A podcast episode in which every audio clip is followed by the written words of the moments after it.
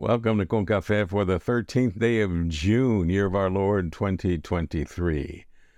We're looking at Paul's letter to the Romans, chapter 5, verses 1 through 11 in the Revised Standard Version of the Bible. Our de- devotional is called Our Progression into Maturity, and I pray this bring a blessing into your life. I pray our time together with God and with God's Word will bless us and let us be the blessings that God needs. Are you ready to hear God's word? I am. Let's go to verse 1. Therefore, since we are justified by faith, we have peace with God through our Lord Jesus Christ. Through him we have obtained access to this grace in which we stand, and we rejoice in our hope of sharing the glory of God. More than that, we rejoice in our sufferings knowing that suffering produces endurance, and endurance produces character, and character produces hope, and hope does not disappoint us, because God's love has been poured into our hearts through the Holy Spirit, which has been given to us. While we were still weak, at the right time, Christ died for the ungodly. Why would why one would hardly die for the righteous man, though perhaps for a good man one will dare even to die. But God shows his love for us in that while we were yet sinners, Christ died for us. Since therefore we are now justified by his blood, much more shall we be saved by him from the wrath of God. For if while we were enemies we were reconciled to God by the death of his Son, much more, now that we are reconciled, shall we be saved by his life. And not only so, but we also rejoice in God through our Lord Jesus Christ through whom we have now received our reconciliation. This, dear friends, is the word of God for the people of God, and we say, Gracias a Dios. Thanks be to God. Well, a blessed and wonderful Tuesday, dear friend. I thank you for tuning in. I pray this will be a good time together. Uh, may the joy of the Lord be yours as you spend time in prayer on this Tuesday.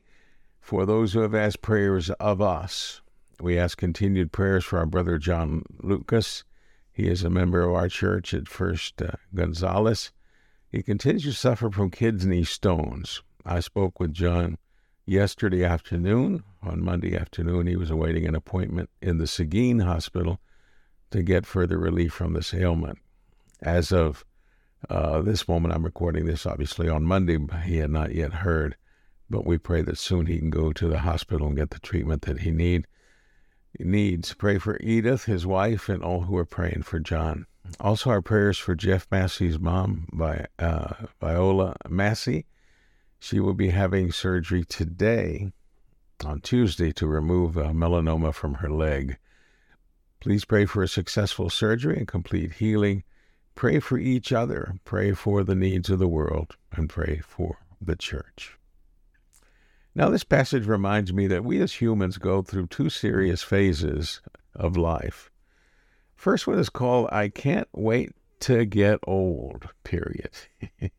Remember saying to others, I can't wait to be old enough to drive or old enough to go to school or whatever it was, you just couldn't wait to get old.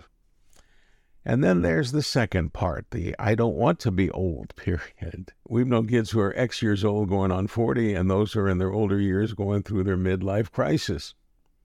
And in more serious terms, we soon realize we must face maturity. We must reach maturity. We must attain maturity in whatever terms you mean by it.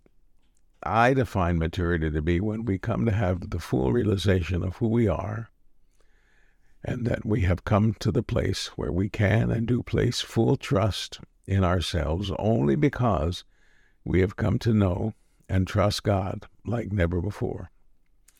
Paul calls it peace with God through our relationship in our Lord Jesus Christ.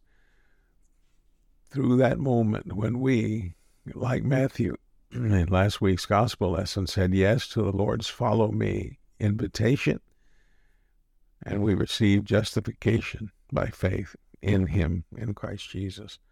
Now, ours is now a life of grace and a peace that allows us to rejoice in our hope of one day sharing the glory of God.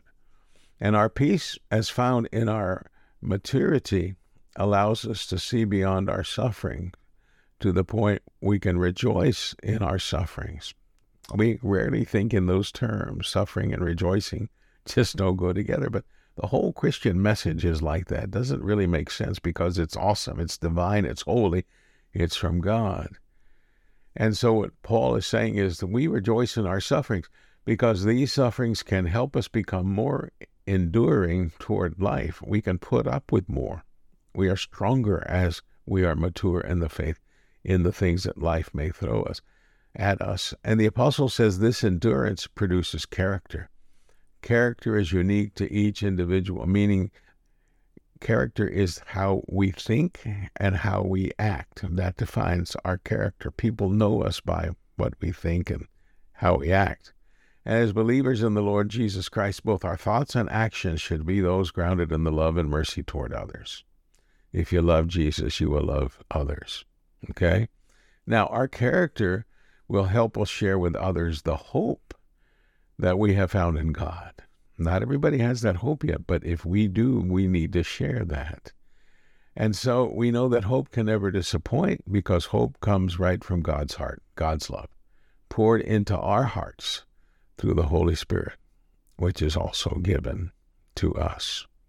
Now, as Paul turns his attention to the eternal, he shares this key verse. You've heard this before, and if not, get ready. While we were still weak, at the right time, Christ died for the ungodly. That was us at one time, the ungodly. We didn't know God. We were ungodly. But it was at that right time that Christ died for you and me.